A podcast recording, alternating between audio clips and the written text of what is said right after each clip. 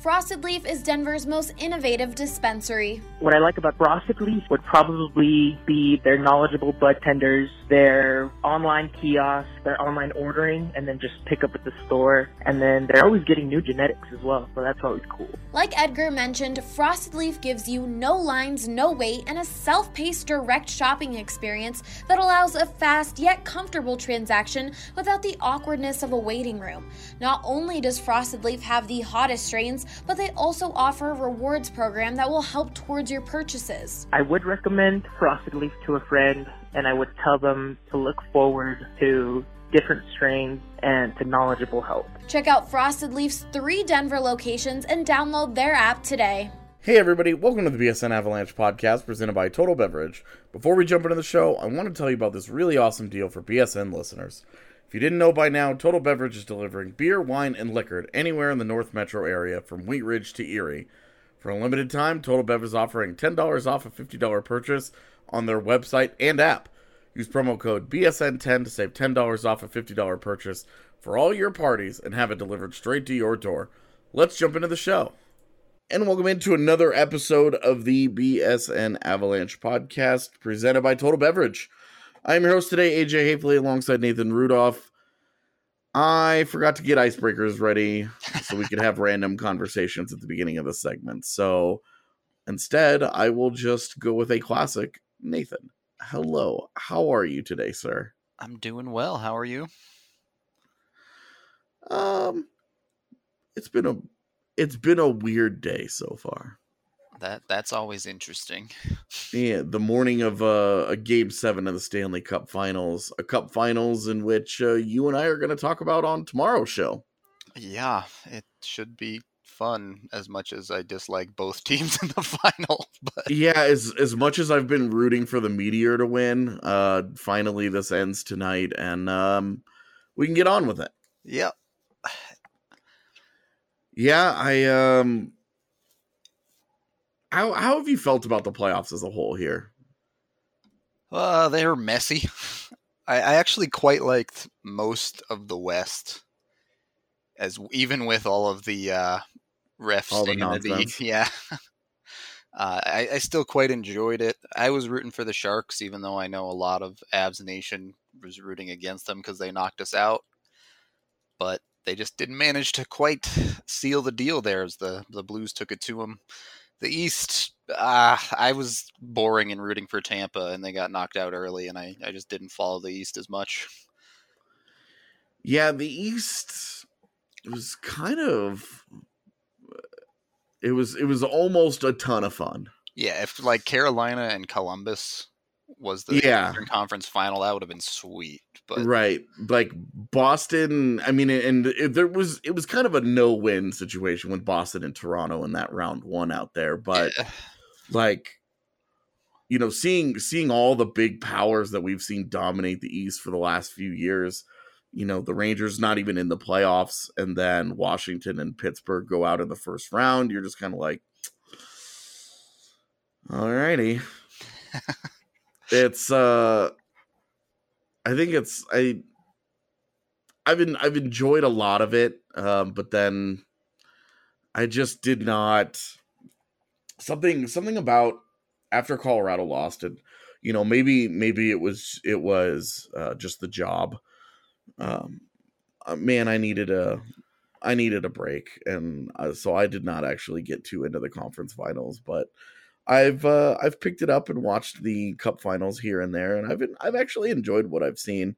Just watching the, uh, it's funny because they talk about the size and the size and the size, right?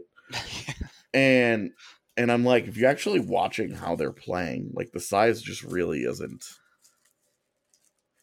I don't. I don't think it's making a huge difference in the series. Yeah. Personally, I, I agree with you there. It's Tarasenko and O'Reilly's ability to score goals is what's He- making the difference. yeah. Well, and it's it's like the skill guys are doing skilled things, you Right, know, and they're they're getting out and they're they're being the difference in games. And uh, I I just for me, I'm I like that uh the the the good guys you know the the those, those high end guys players, yeah. yeah are the ones that are really deciding uh, games. Yeah. Um, Don't need to go back to the dark ages of goons on every line.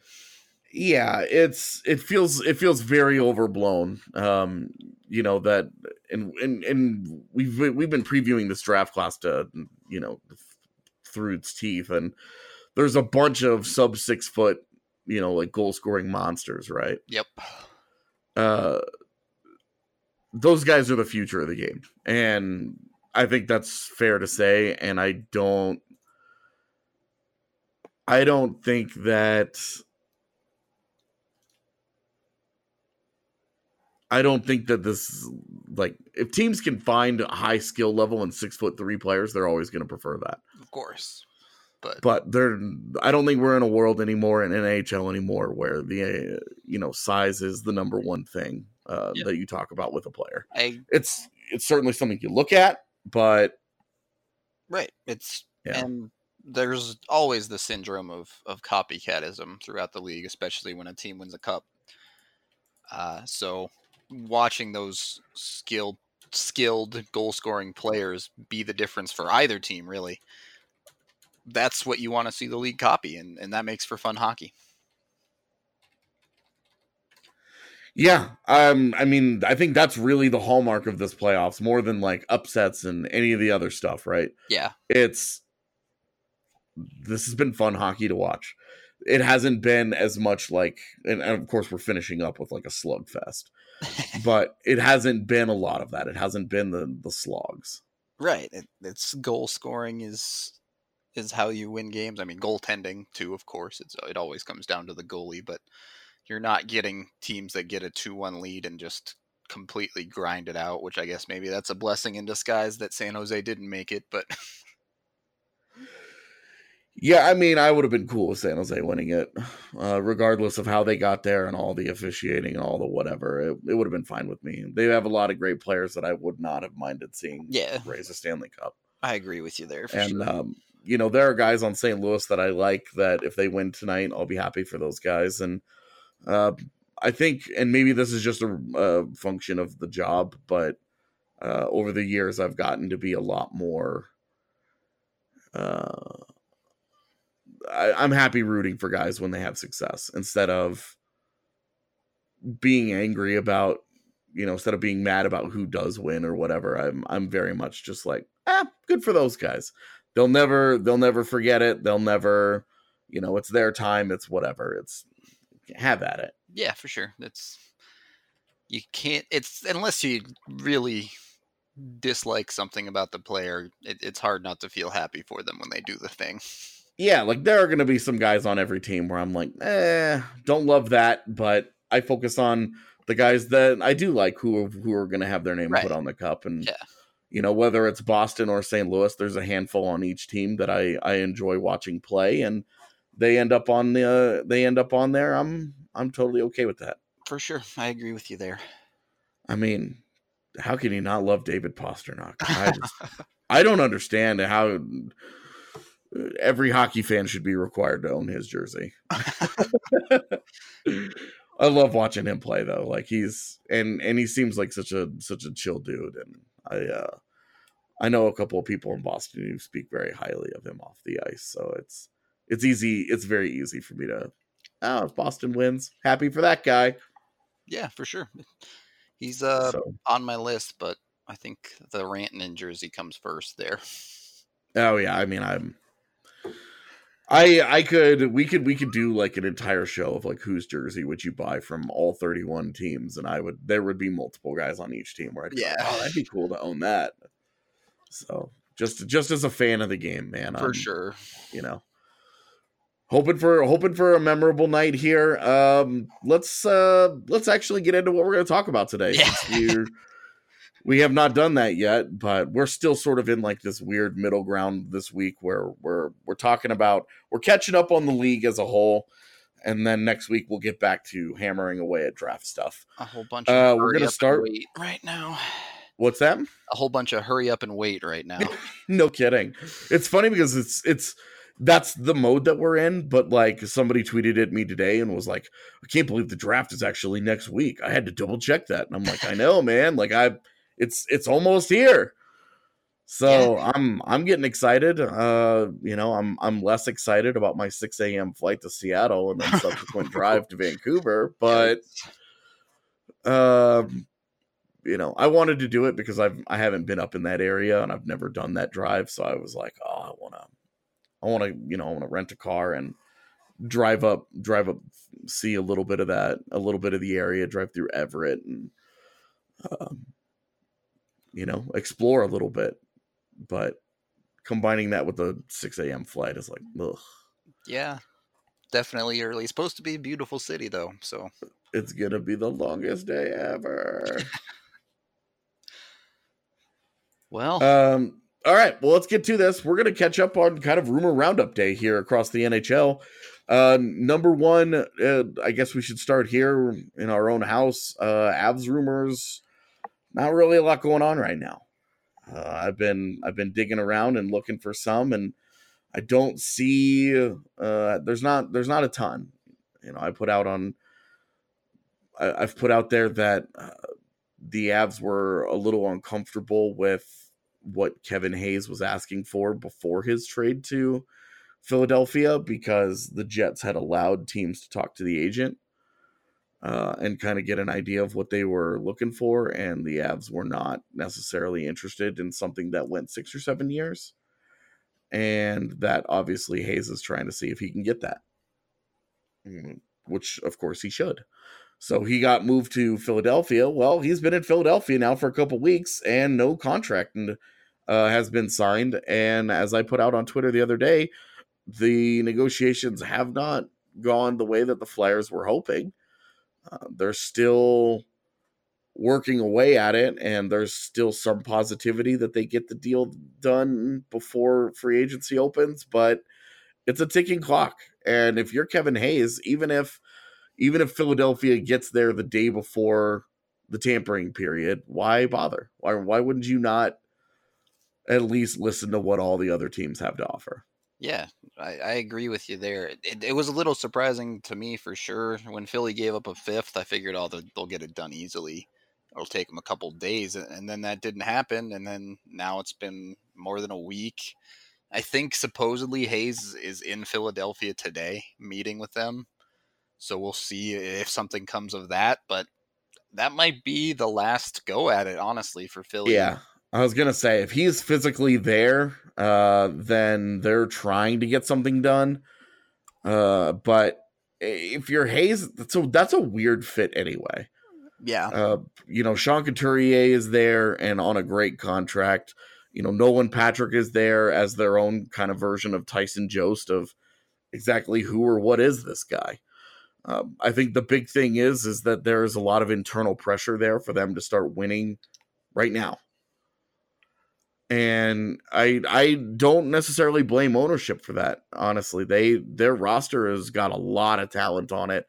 I don't think there's any reason that you know, and and them cycling through like nine goaltenders yeah, or something right. last year is just world class bad luck. That's a fluke thing for sure. And and I certainly it's it's weird that it's always Philly with the goaltending position. Yeah. It doesn't seem to matter who they bring in.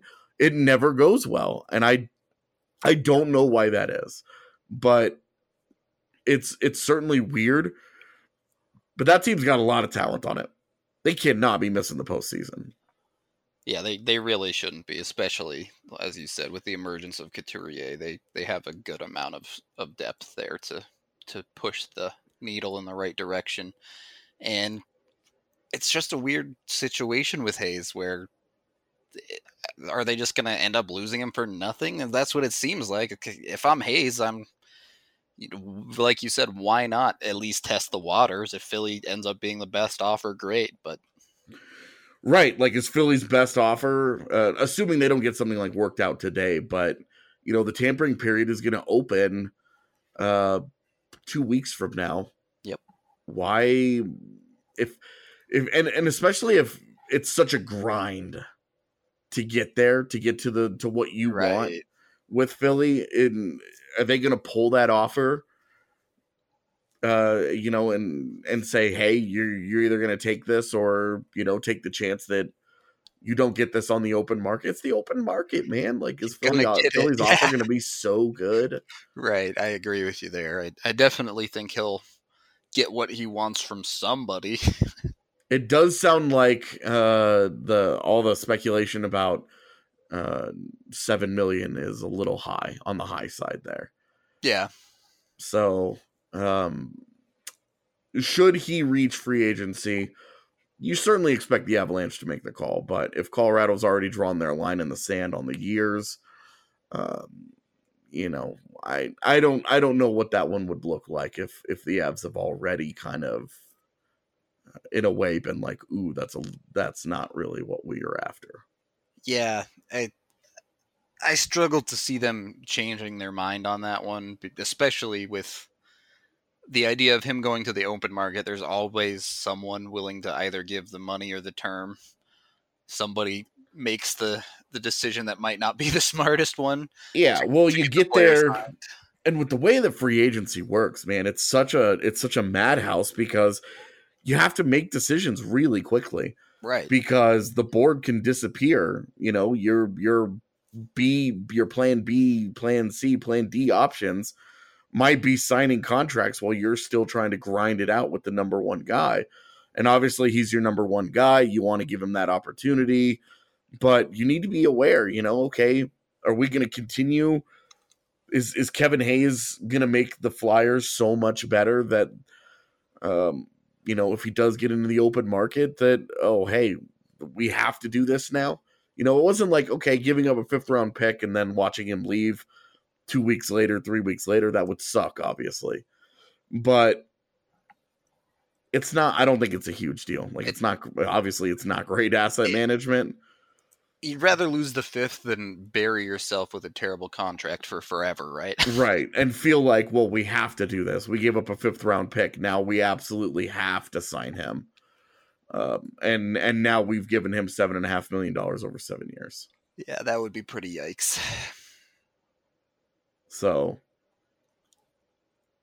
Yeah, it it's a tough situation for Philly, and and that situation makes it a bit different for everyone else too. Because when he was in Winnipeg, they were open to having other teams negotiate, and obviously Philly, at least not yet, they're not letting anyone talk to him or his agent. So it's a little bit more in the dark now.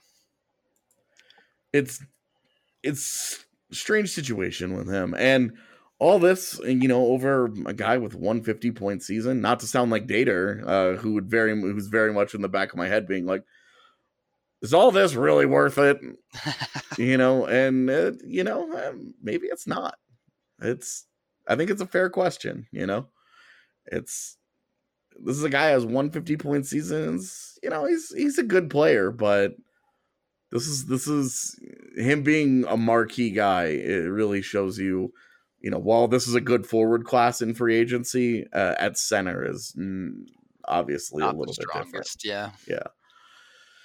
all right. Well, um, talking about the Cup Finals and playoffs, kind of uh, chewed up half our segment. So let's just uh, let's just push everything and we were else everything else we were going to talk about to next segment, so we don't have a you know a supersized show.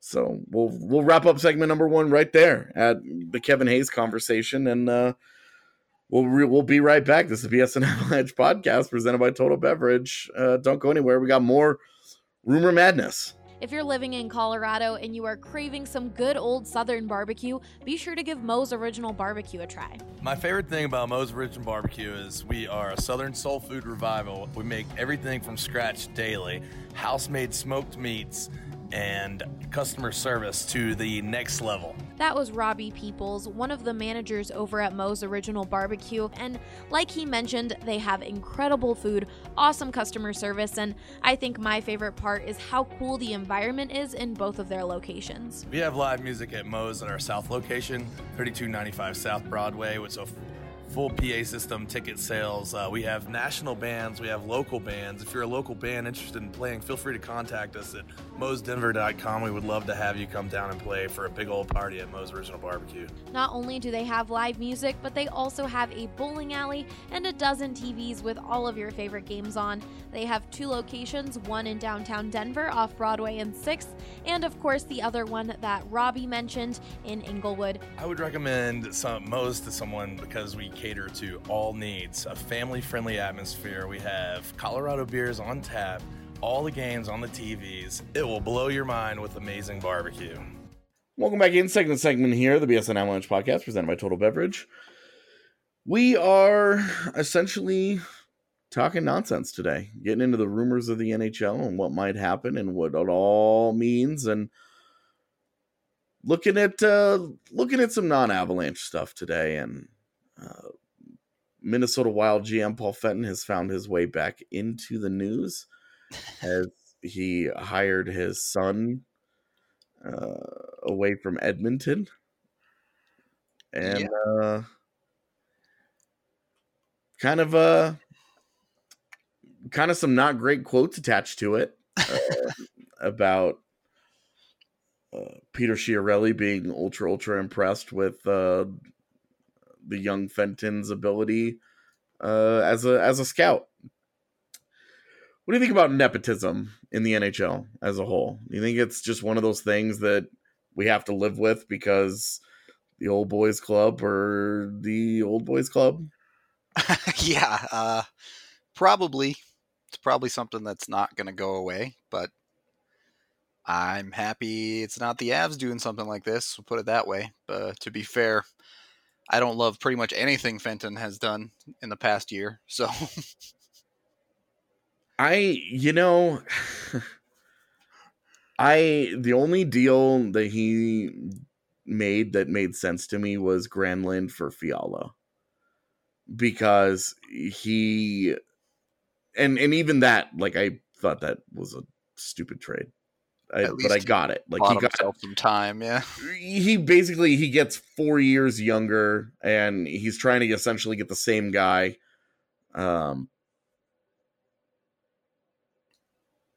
yeah. It's it's tough to look at his trade history because it seems like they want to rebuild, but they can't rebuild at the same time, and he's caught in between, and he's making Yeah. moves to get younger, but not better really. yeah he's definitely getting worse uh Yeah. and and i think he's trying to save a like rask for Nino Niederreiter, you're getting worse and but you get a million dollars cheaper Right. you know that's a million dollars closer to doing something else you know that's a million dollars closer to financial flexibility that they're not Well, currently that they they did not have before that deal. It's it's obvious like getting better is not the point there because they maxed that roster out. They gave it a run for a couple of years and it just didn't work. So now he came in there and he said, "All right, well now this hasn't worked. I'm not going to sit here and lie about it. What's next?" yeah, that's that's fair, but the Parise and Suter contracts aren't just going to magically disappear either. Sure, but you've got to work around those. Like You do. that's You do. that's just what they do. It right. You have to do something, and and he's trying to, but I, I'm glad I'm not a Wild fan for the next couple of years. I'll put it that way. Yeah, I think they're in for they're in they're in for some weird times because in order to tear that roster down, like the roster was really close to being excellent. Yep. Like that was a team that made a second round in the postseason. What I, I think twice, Mm-hmm. and imagine getting there and then be but being good enough to consistently get to the first round of the postseason. Like, but you can't get over the hump because you've got no room left. Like that's you built a good but not great team, and now you have to tear it down. There's a lot of tearing it down that has to go into place. You know they've and you can't just let all those guys leave. That would be awful. yeah, it would get real. Like- ugly. Jared Spurgeon's got a year left. Go get something while you can for him. You know, that's that's where they need to be they need to be moving forward and making a lot of futures deals, rebuilding their pipeline, loading up on picks, do exactly what the Rangers did. Yeah. You know, get you just agree that you're going to make the deep cuts. You're going to keep a couple of these guys long term. There's no reason that Matt Dumba and Jonas Brodin have to go anywhere. They're 24 and 25 years old combined. Uh, not combined uh, to both, you know, uh, respectively. they would be very young combined. Um, Ryan Suter's going to be there for the rest of his career. Like that's a trio that you can build your next defense around. Sure. You know, and and flawed guys and imperfect whatever, sure. But you've got guys and they're they're signed for a couple of years and Jonas Brodin's not going to get a huge raise when he gets into free agency. Um I I just think that they're in a position where they they've got building blocks on defense in in Dumba and Brodin, and they can they can work their way up. Um, they trade away Spurgeon. You're not going to do anything with Suter, but all the other guys are worthless in terms of long term value. Um, you know, not to say like Greg Pateryn is like he's like a fine NHL player. Uh, Yeah. But that's not a guy that like you're going to People get. aren't going to go for. out and get him, right? Yeah, like that's maybe you move him at a deadline in, in a in- with an expiring contract kind of guy. Not a guy you build around is what I'm saying. So, and that's that's what they need to be doing. They need to be identifying who they want to build around and give the, their next run with. You know, Kevin Fiala at 22 years old. That's an obvious piece. Uh, Sure. Joel Eriksson Ek at uh, 22 years old, former first round pick, has done basically nothing in the NHL. But uh, you know, no reason not to continue giving Worrell, Luke Kunin, Jordan Greenway. They've guys like that. Like it's time to turn the roster over to those guys and let them get going. But you know, they got Ryan Donato. Uh, but they need to seriously clear out some of these some of these guys. Uh, and why they're re-signing Eric Staal, I don't understand. Yeah, that one doesn't make a whole lot of sense to me either. Looking back at it, obviously they were still trying to make a run back when Vegas came in, but Yeah. losing Tuch there hurts badly. um, I, beyond that, they better hope that Fenton's kid is as good as Chia says he is, because they're going to need those picks to to come up and make the difference. Yeah, absolutely. Like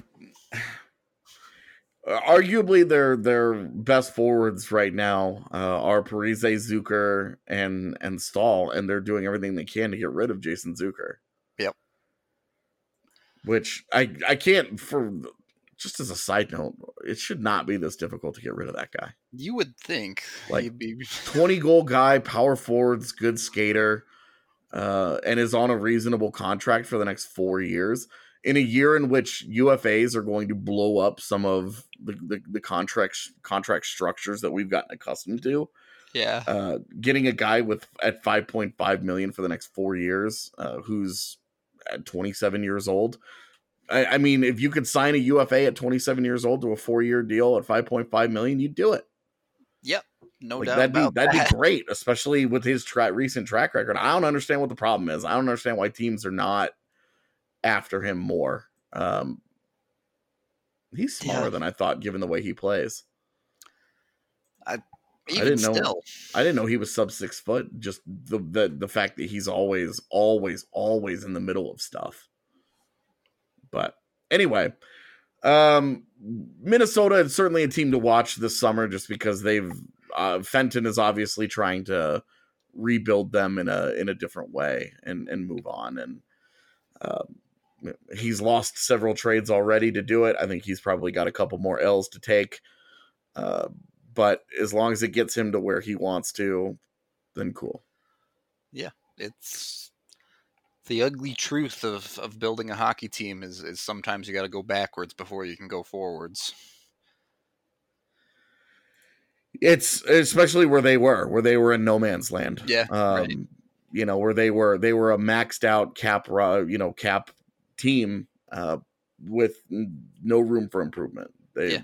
It was impossible for them to go forward, and trying to hang on to where they were wasn't going to do anybody. Right. You're just going to waste two or three years spinning your wheels and pretending that you're relevant while you're putting up 90 point seasons Yeah. and hoping that that's good enough that year to get you in. And it just, you know. I I think Fenton's doing the right thing. Um I it's a painful process. I really have no idea what it's going to look like when he does it, but uh, the question will be how you know management there has been treated to a lot of sellouts over the last few years. Just not at outdoor games, of course. Uh, but what what does it look like when they they've lost they've missed the postseason three or four years in a row? You know, Right. that's that's going to be the real question. So I'm uh Be very interesting up Um, for sure. yeah, I'm I'm watching them closely this summer because I think they've got all of they've got a long way to drop. Yep. And, uh, speaking of a long way to drop, man, Corey Perry, the bottom fell out really of that guy's career. Uh, he has not been worth the money that he's uh, been paid the last couple of years. And it sounds like the Anaheim Ducks might uh, be willing to just cut bait and move on. Yeah, it's it does seem like the buyout might be on the way. I I, I wonder if I just yeah I think teams look at that contract and go, nope, we're good. Thank I- you. The thing with it though is that there's only two years left. There is it for a team with a lot of cap space. It, it could be a possible pickup, but even still, you're probably trying to sell that as, look, we're taking your cap dump here. So what else are you going to give us, Anaheim? Yeah, like they should they should rekindle the the fire with New Jersey and be like, "Hey, do you want to take this guy on for the next few years?" Please. yeah, just uh you know, call it call it veteran leadership and he's to help with uh he's going to help convince Hall to stay and he's going to he's going to lead the guys, you know, he's going to he's to teach all the young guys about winning and stuff cuz that's kind of the magical elixir of the the guy that's 30 years old is that they they are the uh soothsayers of winning. I guess the question with him would be how healthy is he really? Can you expect to get a full season out of him in the coming year, or is he just going to be i- Even on if you do- half the season? You know, his 2015-16 is the last time he had a 20 goal season. Well, I'm, I wouldn't be asking that out of him. Like, this is why I don't want to take on his contract as is. Yeah. In a scenario where he gets bought out and, and maybe you can get him at an affordable price, probably doesn't fit on the Avs at all. But if you're not the Avs and you're looking at, look, maybe if this guy's healthy, we can get a 40 point player out of him or something. Yeah. I mean, he did it, his last two healthy seasons, 53 points and 49 points. So, you know, certainly not what you were expect what what you've come to expect from Corey Perry, given that he's Corey Perry, you know, Yeah. and, and he's gonna probably be uh, one of the only guys to ever win an MVP that does not make the Hall of Fame. Yeah. It's he's always uh had a little special something to his game, hasn't he? And not in a good way as far as people don't like him much unless you love him, right? So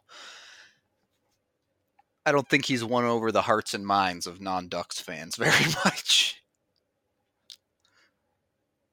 Yeah, um it's a that's a tough spot to be in. Just all everything about that man, I really don't know. Yeah, it's And and buying, I mean, is buying it out really? Is it really Right. worth it? it You know, with two years left, you've already kind of bit the bullet. If they buy that contract out, uh, because of the signing bonuses that are involved, his cap hit for the next it would be now spread over four years. His cap hit this year is two point six, next year six point six, and then the last two years two million and two million. That's not an insignificant amount of money to just be sitting there. You're right. And so you're not even saving that much in 2020, 2021. So what does an extra 6 million really do the Ducks this year? It, it's just not that much for them. Yeah, they they don't save very much money uh, in actual actual dollars either. Right. uh, and and it hurts their cap. Like they they're going to save four million dollars in in actual uh, salary. Yeah. So you're really you're still paying him 75% of, of what he'd get paid anyway. Yeah, but and you're still taking cap hits. And Right. next year your cap hit is 6 point uh 6.625 Th- it's 8.625 if you don't and it would be the last year of the deal. Like are they looking to compete right now? Like are they Uh, are they trying to they like can, but what are they trying to do here? You know, because he and he and Getzlaf, Getzlaf has also two years left on his deal, and you know now he's been more productive, uh, but he's not getting any younger either. right, but and injuries have played a big role with him too. Yep. The last two years, Getzlaf's only played fifty six and sixty seven games. Same thing with Kesler too. So, well, and Kesler, I think is done, done. Yeah, it seems like his career is over. um, that that surgery and his body was just so beat up and i mean that's a guy that has been just ineffective i mean he had eight points last year at 14 points the year before i mean that's just nothing But that it's a tough situation though, because that was their top line basically for years and, and years and years. And now uh, none of the three can stay healthy. One of them looks like they're completely done. One of them has not been able to produce at all. And then you have Getzlaf who's trying to carry the team by himself and get the the new younger blood in here and being more effective. So they're kind Yeah. of right in between right now and those two years left are, are a tough pill to swallow for them maybe well and and they just signed uh Silfverberg to Yep. who's set to be a ufa this year to a big extension they've got adam henrique on the books for another five years that's those guys are going to be going into their 30s as well. Uh, it's really just I think they're trying to make the most of the the prime years that they have left of Cam Fowler, uh, Hampus Lindholm, and Josh Manson. Like that's a good trio. It's a really good trio of defenders that you can build around. Uh, but they've done such a horrible job of management. And John Gibson, 25 years old, you have one of the top goaltenders signed on a great long term contract. Uh, you know, it's you the right. temptation to win is there. I just I think they just need to realize, you know, that their best bet is to suck it up for the next couple of years, let some of this money fall off their books and reload around uh draft picks that they're going to be making this year. This is going to be the first of what should be a couple years drafting in the top 10 for them unless they absolutely insist on coming in fourth or fifth place in the Pacific every year. Yeah, I i don't disagree with you there we've we've seen many teams try and take the shortcuts with buyouts and things like that to accelerate the process and it rarely works Yeah, it's. I, I thought the Silfverberg re-signing was odd when they did it because I thought they could have gotten a decent haul for him at the Yeah. deadline, and they could have really co- really started to commit to saying, "Hey, we're gonna." It doesn't not rebuild, but we're gonna reboot this thing because they don't yeah. need to rebuild. They've got good young players, kind of like I was talking with Minnesota. They've got some young talent that, especially on defense, where they can build around those guys. Uh, you don't necessarily have to push the nuclear button. You know, it's not Armageddon out there, but you got to be realistic about what you have. And uh, I just think their roster is going to get very Minnesotian very quickly if they're not careful. But they do such a great job job of drafting that you, know you can't really count them out with uh, Max Comtois and Sam Steel. Um, Max Jones and Lundestrom, first round pick last year. All those Yeah. guys getting ready to come in and crack the roster, like that's uh, okay. Like if that's what happens and that and it and it works that way, then great. I I just wonder maybe that is what they're looking towards. They maybe they feel like they need room to get those players on the roster because I think they have 12 forwards signed already this year. Yeah, they're totally full up, man. So you know maybe that the buying out Corey Perry is a way to make room for that. I don't know if it's the most economical way to do that, but it'll give you a spot.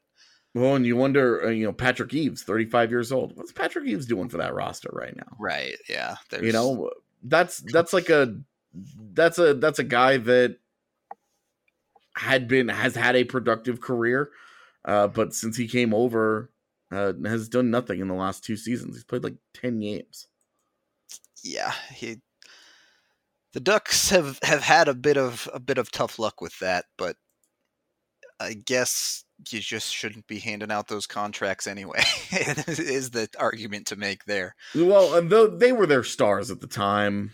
Sure, I, I understand why they did it, but it's time to pay the piper, I guess. Yeah, and and I mean at the time, you know, Perry signed that deal in 2013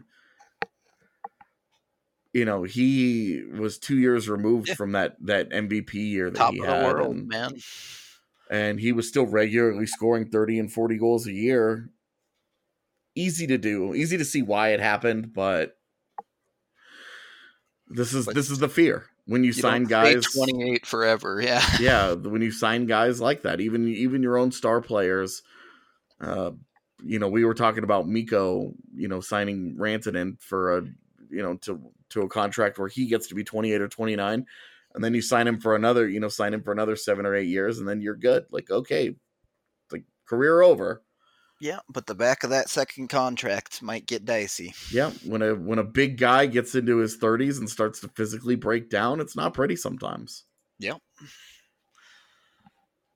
yeah so it's it doesn't look like a bright situation either way for anaheim. I, I think I lean towards you here on this one, and I wouldn't buy out Perry if I were them. But if they do, then uh, it'll be interesting to see what he ends up getting on the open market. Yeah, it would be that would be a really interesting uh, free agency because you're getting a name and not uh, the you, value statistically. Certainly. Yeah, you're not. You know what? Like and that's a that's a dude who's made eighty million dollars in his career. He can go out there and take like a one year deal, you know. Right. Like, eh, whatever. Um so that'll be interesting if he gets into that open market. A guy that is set to hit the open market this year that has not re-signed is Anders Lee with the Islanders. Yeah. Uh update on him today was that he's that the two sides are still little ways away that they are not the Isles are not in a do absolutely everything to make sure that he stays uh, kind of mindset. They're not gonna overpay to make sure that they keep one of their own, and uh, there's a possibility that for the second straight year, they're the captain of their team hits hits the open market. Yeah, that's. I mean, if you if you're an Avs fan, I'd be cheering for it because Lee would be a great target for them in free agency. Yeah. But high character, good power forward. But and Corey Perry, great example of being careful with yeah. the big bigger guys that break down. Exactly. And and uh, this is kind of similar to the Hayes conversation. If I'm Lee, okay, the tampering period's two weeks away. If they don't have it done this week, all of a sudden it's it's a week and a half away, and you're yeah. It's hard to not tell yourself, why not at least test it? See what other teams have to say and see what right. they, they have to offer. Um, the big difference there is that Lee has all the reason in the world to stay. Uh, he's a captain of the, the only team that he's ever been a part of, the one that, you know, drafted and developed him. And, um, yeah, I, I wonder if it almost ends up being a, a Stamkos situation. Uh, that would not surprise me at all. Where they Lee has that leverage period. then, where whatever whatever differences, say they're five hundred thousand dollars apart, right? Uh, come come the opening of free agency, and the Islanders are like, are we really going to lose our this Captain guy slash one of our best players, right? over over five hundred. Like we did everything we could to keep Tavares, and he just said no. That's one thing, but you're gonna really let this guy hit the open market you know, and and have an opportunity to sign elsewhere yeah. over 500k, like you know, maybe then you you offer him 350k of that and say, "Hey, we we went more than halfway to meet you there, but we don't we just can't get all the way there." And right. You know, and then hey, if he says if he still says no and he goes, then all right. Then you did what you could, basically, right? Yeah. It's it's an interesting situation um, where I think Lee will have the last minute leverage where it'll be like, we can't do this again. so uh, definitely, uh, just you know, from an Avs perspective, you're absolutely keeping an eye on that. Yeah, for Uh, sure. It- and even if the Avs aren't interested and won't go after that guy, more competition is is good because uh, that means the teams that you might have been competing more for somebody else change their attention to that guy. So exactly. the more good players that are out there, the better. Right. You you're definitely not complaining even if you don't get Lee and he gets to free agency. It's it's a fun it's a better opportunity. Well, okay. I should take that back because if like another team in the central signs him, that's not good, but but it's less less of a it's a less number of teams targeting Panarin and that's who I want to sign, but whoever the Avs want, it'll be less t- teams targeting that as well. Uh, all right. I think that's uh that's good for this segment. We uh we still have lots to get to around the league. It's funny how quickly that stuff stacks up. We've got uh on the other side, we've got Phil Kessel and his apparent love of Pittsburgh. The- Sure. yeah, an NMC that actually is being invoked. Uh, we've got the Vancouver Canucks. Exactly what in the world are they up to? And Shane Gostisbehere. Is he long for Philadelphia? Those are all things that we're going to touch on in the next segment. But before we do, I'm going to tell you guys no clever transition today about some game changing coffee. Strava Craft is the CBD enriched coffee that has really changed lives. Their reviews are incredible. Make sure that you check them out. The CBD infused coffee has taken away long term migraines, back pain, arthritis, IBS. It's helped decrease anxiety, you name it. CBD is all natural and not psychoactive. The coffee is rich and tasty, and we couldn't recommend it more to our listeners. Check it out for yourself today and receive 20% off when you use promo code BSN2019 at checkout. You'll get it shipped straight to your door. That's it. Segment number two here, the BSN Avalanche podcast presented by Total Beverage. We'll be right back. Welcome back in. Third and final segment here. Today's BSN Avalanche podcast presented by Total Beverage. Going to start the third and final segment here with uh, Phil Kessel. Not leaving Pittsburgh uh, has reportedly was agreed to uh, a deal between Minnesota and Pittsburgh earlier this offseason. And he uh, invoked the power of the no movement clause and said, No, I'm not going to go join that retirement home. I'd like to make the last half of my career mean something, and has decided he wants to just stay in Pittsburgh.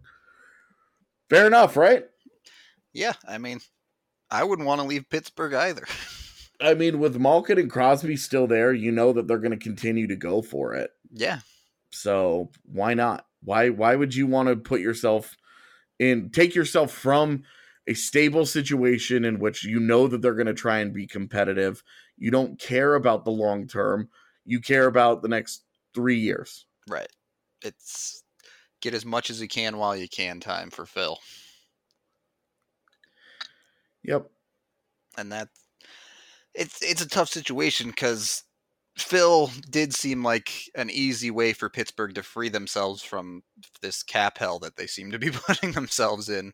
I think they have like almost 80 million against the cap right now, and they still have forwards they need to sign.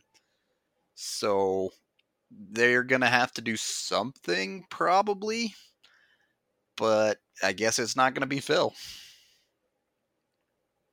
Yeah, I'm not sure what they're gonna do, and we've talked about this that every year that that goes by, their cap trouble just sort of gets a little bit better yeah. on its on its own.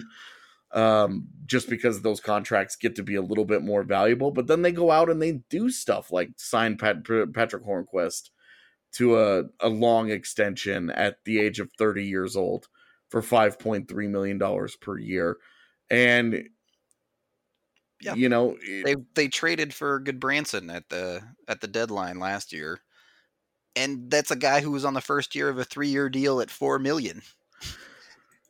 And that was i mean that was a, a mess the moment that it happened Yeah, I, it know, was bad without that factor of it. But, they they signed jack johnson to a five-year contract right at over three million dollars, and now they're Right. stuck with that too. like they're they're, you know oh we're gonna what are we gonna do we've got a you know justin schultz only has a year left and justin schultz has been hurt the last couple of years but this is a guy last time he was fully healthy was a 50 point player Yeah, it, Like, you know, what are they what are they gonna do here? This is a really interesting situation they put themselves in. They traded one of their better young forward prospects in Daniel Sprong uh, to Anaheim for Marcus Pettersson. And you know, he's only just been okay. Yep. But they they're kind of like when we talked about Edmonton's defense yesterday, they've just sunk so much money into nothing. Yeah. They they really do have way too much money spent on that blue line with Like i like Brian Dumoulin. I think he's a fine player and his contract is perfectly fine. I don't have any strong objections to the Olli Maatta contract outside of the fact that Olli Maatta is a is a flawed player that can't stay healthy. I, the contracts individually are fine, but when you look at it and you realize you're paying your bottom pairing more than seven million dollars, that's Right. not so fine. Then you I mean Branson and Johnson are costing you seven million dollars. And there's a very legitimate question about what you're getting out of those guys. Uh, and then, you know, you're so top heavy at forward. Yep. Uh, between Malkin, Crosby, Kessel, and Guentzel. Uh, you know, after that, it's it's what do you have there? You know, Hornqvist had a nice year, uh, but nothing that's going to be no, nothing that's going to justify the money that he got. And you know, Nick Bjugstad is not the answer. right. And Crosby, greatest player uh, during his time, maybe still the greatest player in the league. I would lean towards McDavid there, but Crosby's Yeah. 31, Malkin's 32, Kessel's 31. That top end, it, they're still going to be extremely, extremely good, but Yeah. it, it's that time where you start to see those guys start to decline. And this is this, you know, to to use this as sort of uh what the Avs are going to look like in a few years. This is what they're going to look like. Yeah. They're going to have a couple of really expensive guys at the top that are pulling into the playoffs every year and you're hoping that they're going to be they're going to have one of those years where they just go off, where they're just a little bit better than the extraordinary level that they've already set for themselves and they carry you to a championship. But this is a great example. This Pittsburgh Penguins roster is a great example of why you need to be able to draft and develop your own guys. Yeah, exactly. With They that- are paying, you know, Nick Bjugstad $4 million. Bryan Rust is a perfectly fine depth guy. A you know, a 30 point guy, like a, a solid NHL player. They're paying three and a half million dollars for that guy. You need to be developing that guy and recycling him, turning him in and out. You know, because he was a guy. I mean, that was Bryan Rust was a third round pick of theirs that they drafted. They developed him. They did a great job. But then as soon as he got started to get a little expensive, they paid him. Yeah. And you need to be able to move on from 35 point guys and and recycle those cats. right. You know, you can't you can't continue to just constantly pay everybody. And when you're paying market value for bottom six players, you're in trouble. You're always going to be in trouble. You can maybe do it with a guy here or a guy there, but you can't consistently do it. And you know they've been able they've been one of the top destinations for uh, college free agents every single year. You know Zach Aston Reese was one of the top guys a couple years ago, Mhm. and just hasn't given them apparently. what they wanted. I I don't. I in the short time I've seen him in the in the NHL, I think he's been totally fine. I haven't had any complaints about him, and his production for a bottom six guy is totally okay with me. I have no issues with what he's produced. Um, so I'm not sure where the disconnect is there, but that's a guy that should be cheap. Like he should be not costing you much money at all. And instead they're they're throwing gobs of money at guys every single year in their bottom six because they're like, oh, well, we've got to we've got to value the 30 points that we have out of these guys, and then they overvalue them and they get comfortable. Oh, this guy's a system guy; he's one of our own, and you know you've got to be comfortable moving on. And Jim, I think Jim Rutherford has done exactly what he did in Carolina at the end there, uh, in that he's created cap hell. Yeah. he doesn't seem comfortable navigating the salary cap era. Uh, he came in and inherited a great situation in Pittsburgh. He made a couple of nice moves. that got them a couple of Stanley Cups, and that's going to be his legacy, and you can't take that away from him. But over the long term, his results in the salary cap era have shown that it's it he does not handle it well. Yeah, he did the same thing on the back end with a guy like Maatta. And you can say, okay, great, he paid Maatta and they went on to win two cups. Perfect. But when it came time to we need the next defenseman on an ELC to step up and play in our bottom six, they didn't have it. And then you get a Jack Johnson. Yeah, and they went all in on Maatta right away. Yeah, they didn't no bridge, anything. They just Like- said, Here's your money. And Maatta, you know, Maatta also had like the crazy injury luck where he was, you know, he, uh, what was he had some totally bizarre injury early in his career. I can't remember what it was anymore, but uh, they paid him immediately off his ELC. He had a great rookie year where it was like, oh, sh- this this kid is really good, and then major injury issues, and they paid him regardless. They paid him right away jumped him up to four million dollars and gave him six years right off the bat. And all that's happened is the injuries have continued to take away pieces of his game. Yeah. And I I mean it's hard to watch and it's some of that's bad luck cuz like ah you don't know that that's going to happen. But they were also uh, you know two two injury filled seasons uh and one great rookie year Right. and they gave him they gave him a six year deal off of that. yeah, it's not like he was healthy for the ELC and then it hit him. So Right. they they had to know what they were getting into a little bit at least. They and their fear was that he was going to be more expensive down the road, and so they took they took the chance. This is a really good example of a team that took that chance on the on the long term contract on a young player, and it's hurt them. Yep. Because a lot of times we focus on oh well look at you know look at what Nashville did. Oh they did a great job. You know Ryan Ellis they got on that five year deal for like two and a half million dollars. And you know they were able to they were able to take those savings and put them elsewhere on the roster. And we when you talk about the Avs signing young guys on these long term deals and taking that chance, we talked about it with JT Compher a, a couple times this week. You know, it's There is that, That- chance of backfire. yeah. there is there are examples out there of it not working. Yep. It's not just like you look at the examples where it goes well and be like, ah. oh, Yeah, it's that's the risk you take when you're doing things like that and especially when when you're getting up into the conversation of guys that you're paying four plus million that don't look to be top six or, or top four type defensemen for you uh you you have to think real hard before you pay them that money because you may well end up having to pay them more in the future but you're definitely giving yourself a bit of security with things like injuries to not pay right now for that long. Yeah, I uh I don't know, man. It's they're they're in such a strange spot.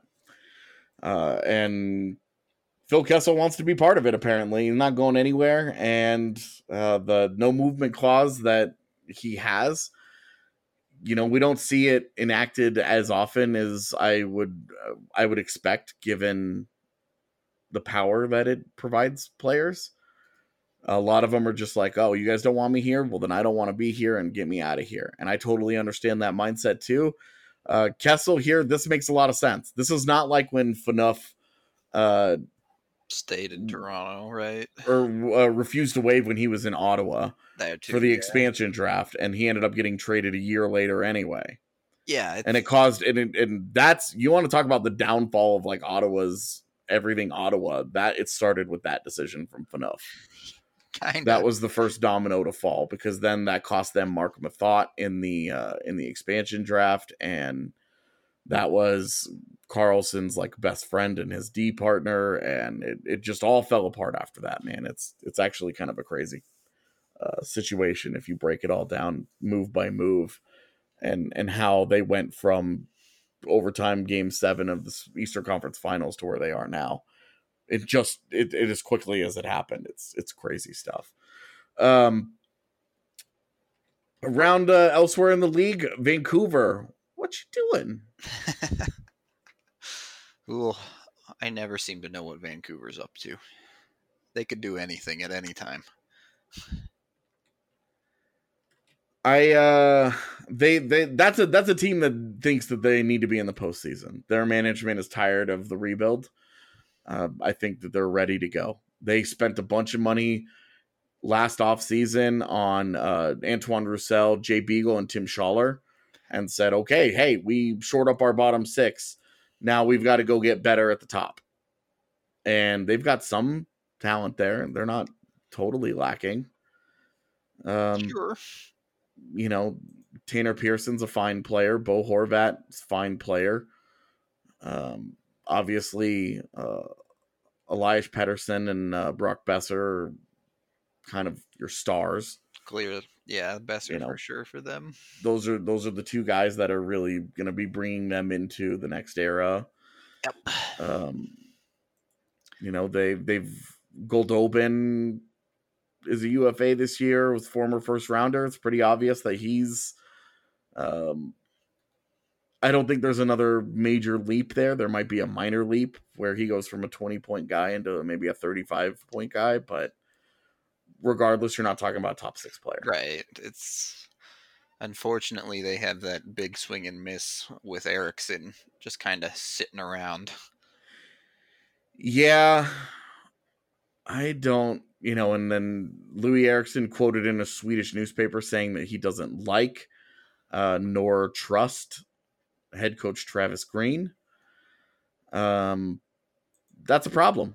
I, yeah. You've got to move on from that. And, you know, we talked a little bit on yesterday's show about uh, them trying to get bigger and maybe taking on the Lucic contract. Well, Lucic for Eriksson, straight up, you just trade problems. Yeah, that's uh I mean, And you hope each guy fits in better in his new new surroundings because that's all that that is. given Eriksson's quote, I think Vancouver would be just fine doing that. I I wonder whether Edmonton would would be that interested, but we'll have to see there. I, I guess I, Edmonton clearly wants to get rid of Lucic, but if I'm Edmonton and, and they're offering Eriksson, I don't know that that's something I want to try and solve. I'd take the I'd take the chance that Eriksson next to McDavid could get him back to what he was because I mean this is a guy that uh, you know early in his career was a 70 point guy Yeah, I- and obviously it's been many years since that happened. Uh, and his UFA, his UFA walk year, he was a 30 and 30 guy for Boston. Yep. But this is a guy that should be easily scoring 20 goals a year. Like, regardless of anything else going on, that's a guy. And I think putting him next to McDavid, you're going to get value out of that. Are, you know, are you getting a $6 million player? Probably not, but you're getting something out of it. And with Milan Lucic, we're, we've seen it. not getting anything. You're not getting anything out of that. I guess it's a year less of a deal for Edmonton side too, so it, it gets them out of it a little bit quicker than it would with Lucic if if that's what it comes down to. Yeah. I uh I I don't know. For me, I just think just trade your problems and hope that it gets better. You're all you're it's already a sunken cost. Like Yeah. why why not try to do something and get something out of it? I mean, sure, if that's the only option they have on the table, then go for it. I wonder if they can't try and move it without causing themselves another problem is all by throwing a pick at somebody or something, but Yeah.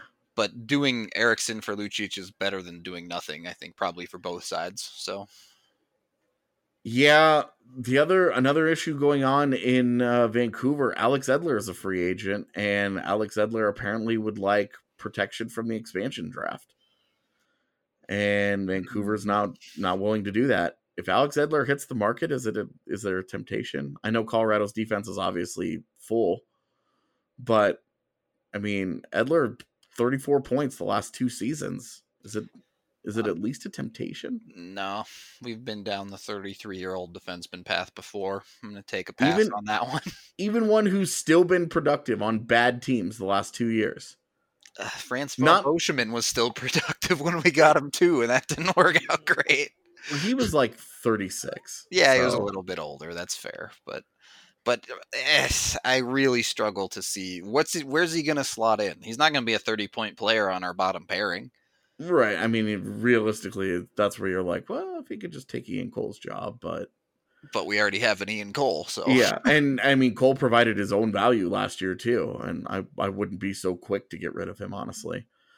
Um, yeah, I mean that's obviously if they if they were to do a, a Barrie for a forward deal, then you could talk yourself Right. into there being an opening. that's a little bit of a different story, sure. But even then, you know, you expect your right side to be locked down by uh, Johnson and Makar, and then your left side is still going to be Girard, Zadorov, and Cole. yeah, Where Alex Edler would fit in, I, I don't think it ultimately would work out uh, in Colorado. But I think that if Vancouver does not give him um, the the Seattle expansion draft NMC protection that he wants, and he hits the open market, I think that's a guy that on a one or two year deal could be a very interesting piece on somebody else's blue line. sure. Yeah, the one or two year deal would be more interesting, even on the Avs. Um, Oh, that's the only conversation I right. think that, that that's taking place. Zero percent chance that the Avs would protect him. I think. yeah, no, I'm I'm not looking at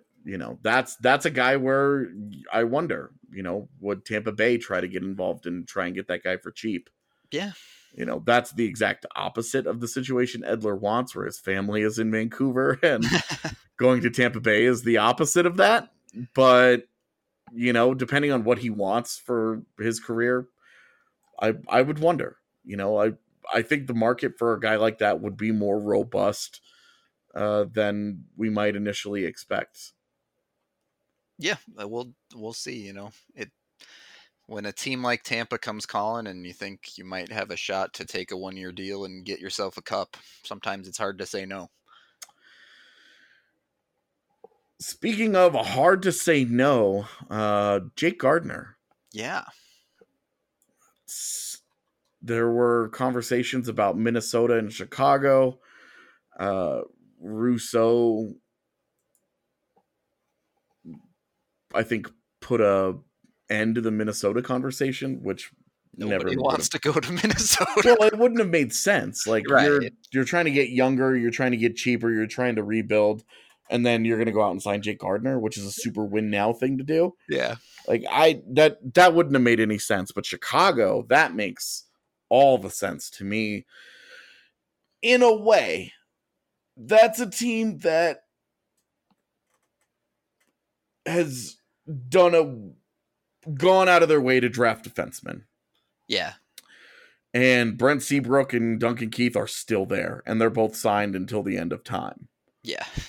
Uh, Erik Gustafsson had a huge breakthrough last year. I mean, a huge breakthrough.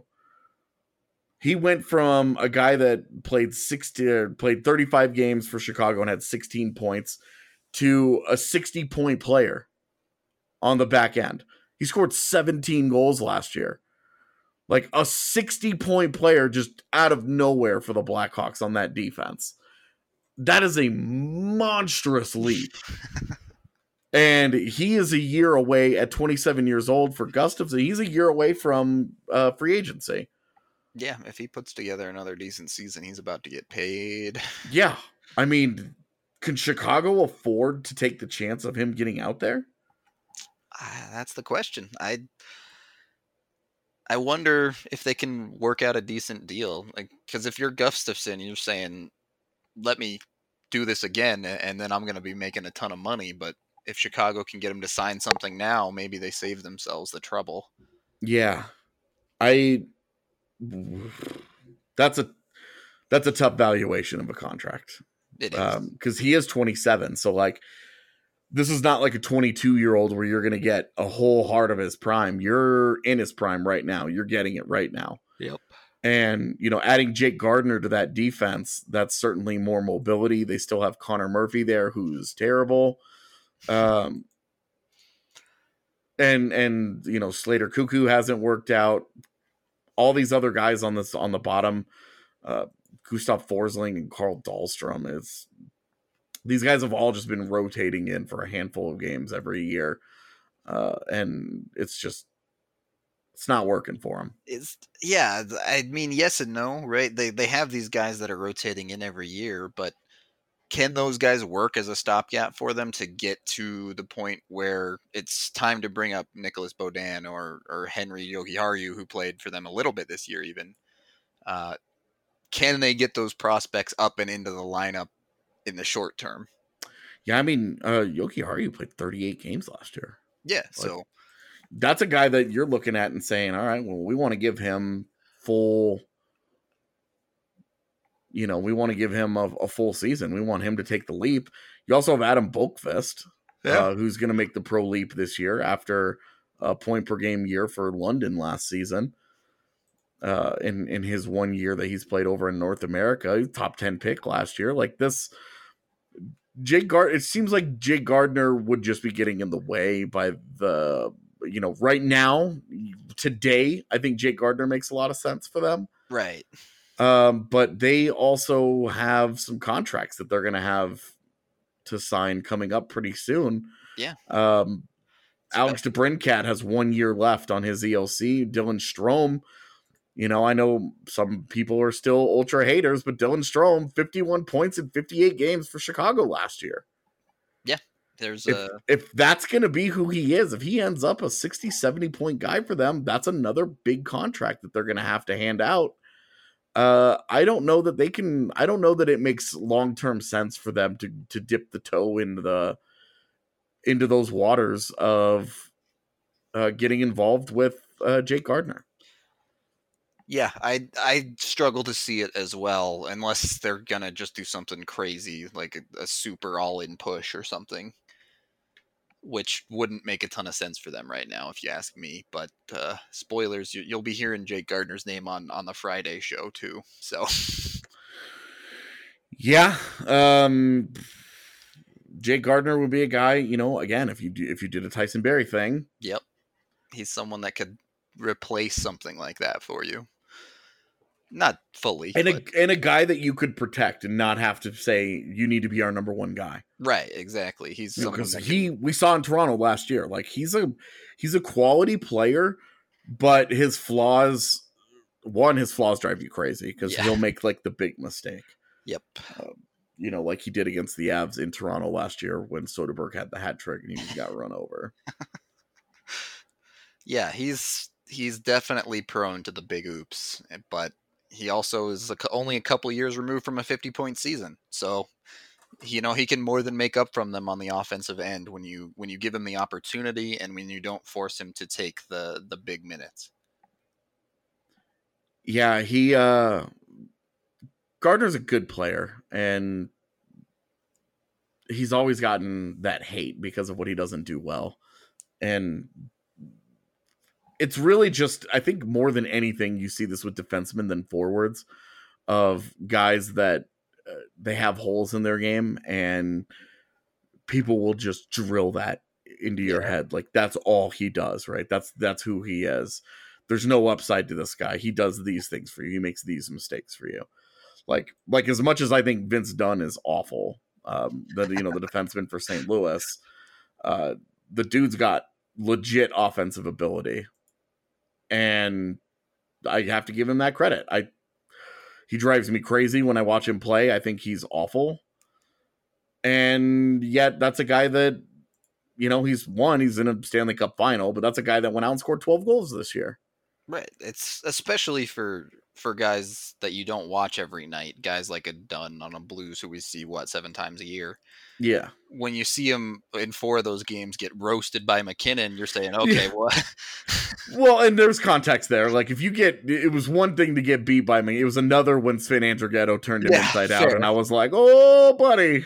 And so, but you see that, and you say, okay, so clearly the defense is not a thing. yeah. You don't get yeah. to see him 82 games a year where he's putting the puck in the back of the net for that team.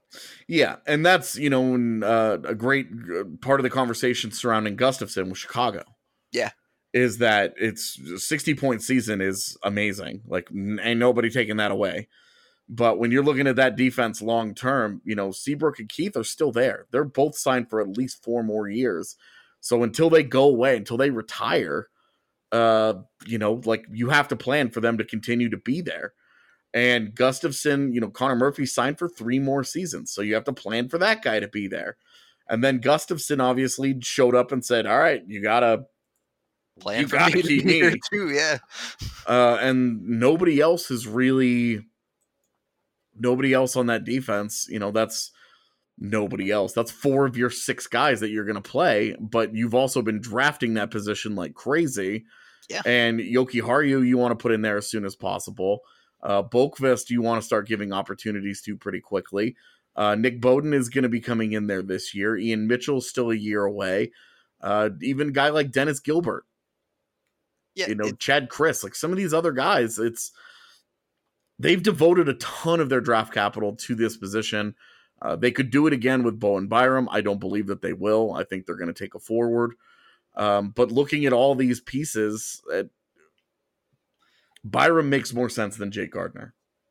Yeah, I I would say so. I I think they can make their situation work, right? If you have to play Connor Murphy on your bottom pairing, not great paying a guy almost 4 million to do that, but you make up that cost in having an ELC player up in your lineup. Yeah, exactly. Like perfect. That's that's how you balance out the salary cap. Right. Um, last thing that we're going to touch on here, Shane Gostisbehere. Yeah. seems to be on the outs in Philadelphia. Does that make any sense to you? it Why really, they're in such a really hurry to get rid of him? I don't understand that at all. Like they have such a solid young decor that he's a key piece of, and I I think I said it on our mock draft show. I looked at that and said, "Great, their defense is set forever. Don't even worry about it." But uh, apparently, that's not the case. Yeah, you know, he it seems it seems to be this on and off again affair between the Flyers and management or and uh the Flyers management and Gostisbehere. Yeah, He had that great rookie season where he was the darling, right?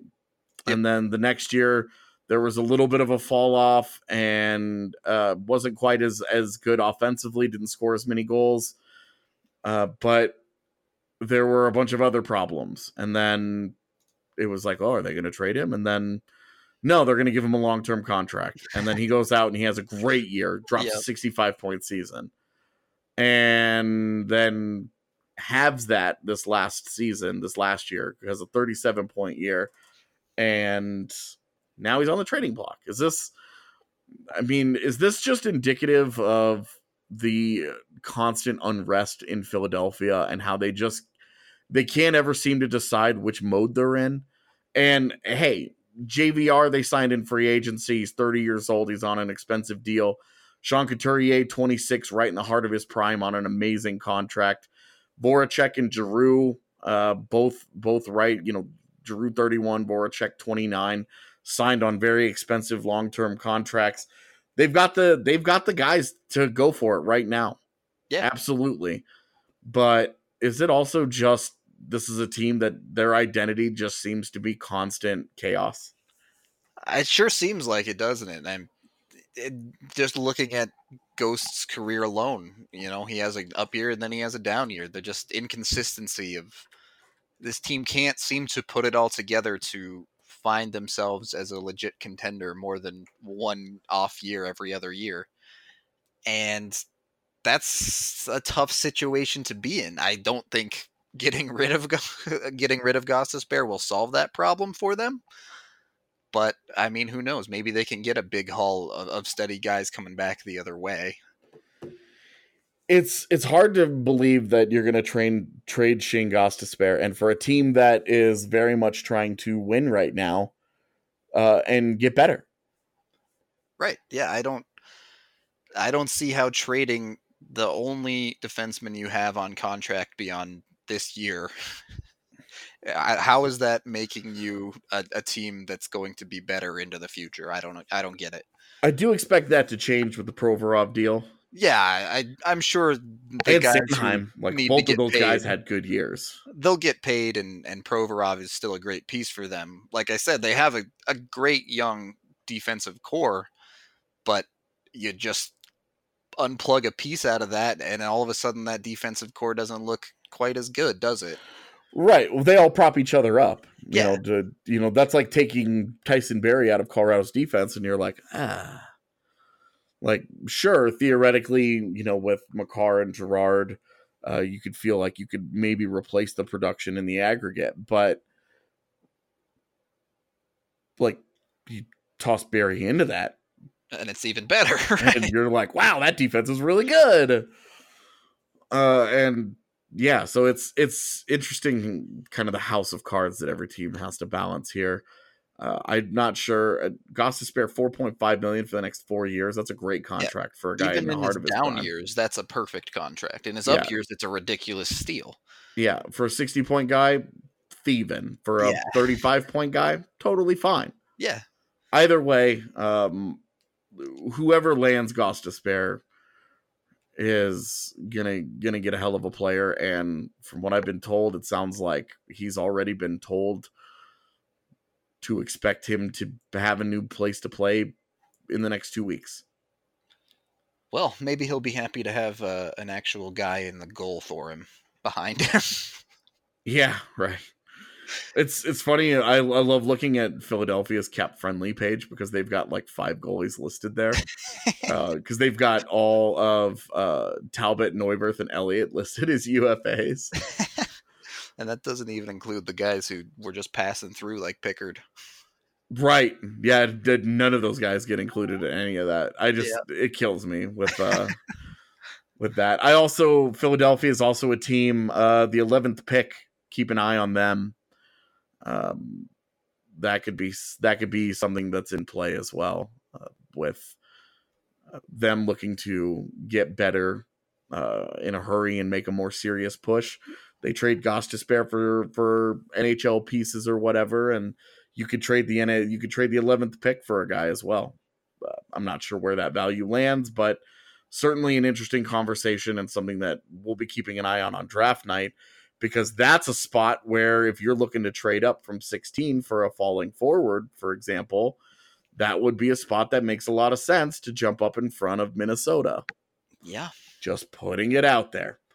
Uh let's go ahead and wrap this one up for today. We uh this went way longer than I actually thought it would, given that we were just gonna talk about stuff.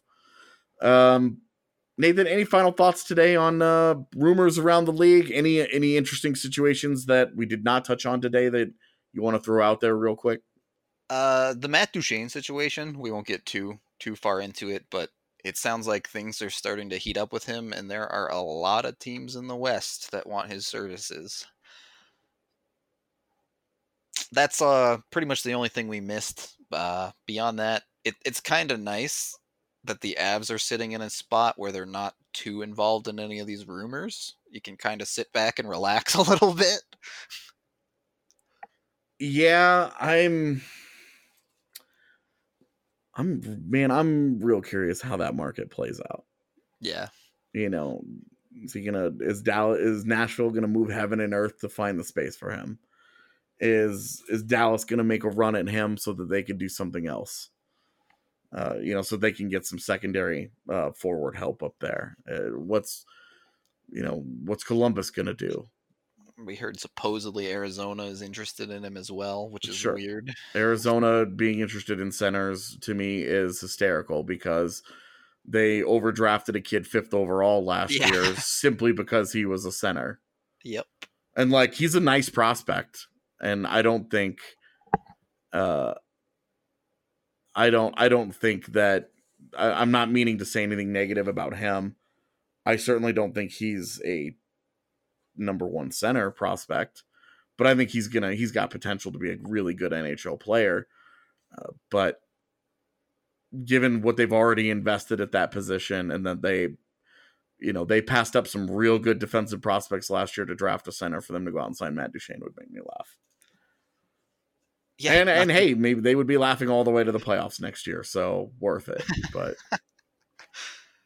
Well, and and they move out players like Dylan Strome too, who I know was struggling severely there, but to see him go off in Chicago afterward, and now they're like, okay, we have to go out and get more centers. Yeah, I'm. I have disagreed with John Chayka's approach for years, and all right. I just don't get it. So. Yeah, it, it's an adventure down there. It seems like, but it'll it'll be fun come July one, and and all this gets sorted out. Yeah, I'm looking forward to it. Um, July 1st is always fun every year, and this year we expect it to be more fun. Yeah. Um, yeah. I, again, am lacking creative transition today.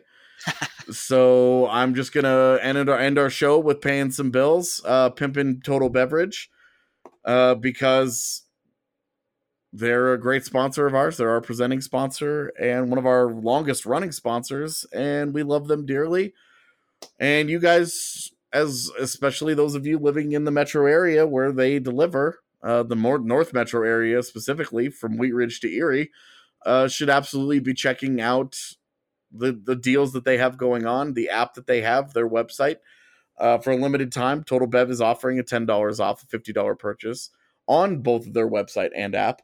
Uh, use the promo code BSN10 to save ten dollars off a fifty dollar purchase uh, for all you, all the parties, all the summer stuff. You know, July Fourth parties are coming up. Uh, get your liquor delivered straight to your door. That's BSN10 as the promo code. It's gonna wrap it up for us today. Here, I am AJ Haefele. He is Nathan Rudolph. We will be back tomorrow uh, to talk about Game Seven of the Stanley Cup Finals and look back on the NHL season that was. Thank you guys so much for listening. We will see you tomorrow.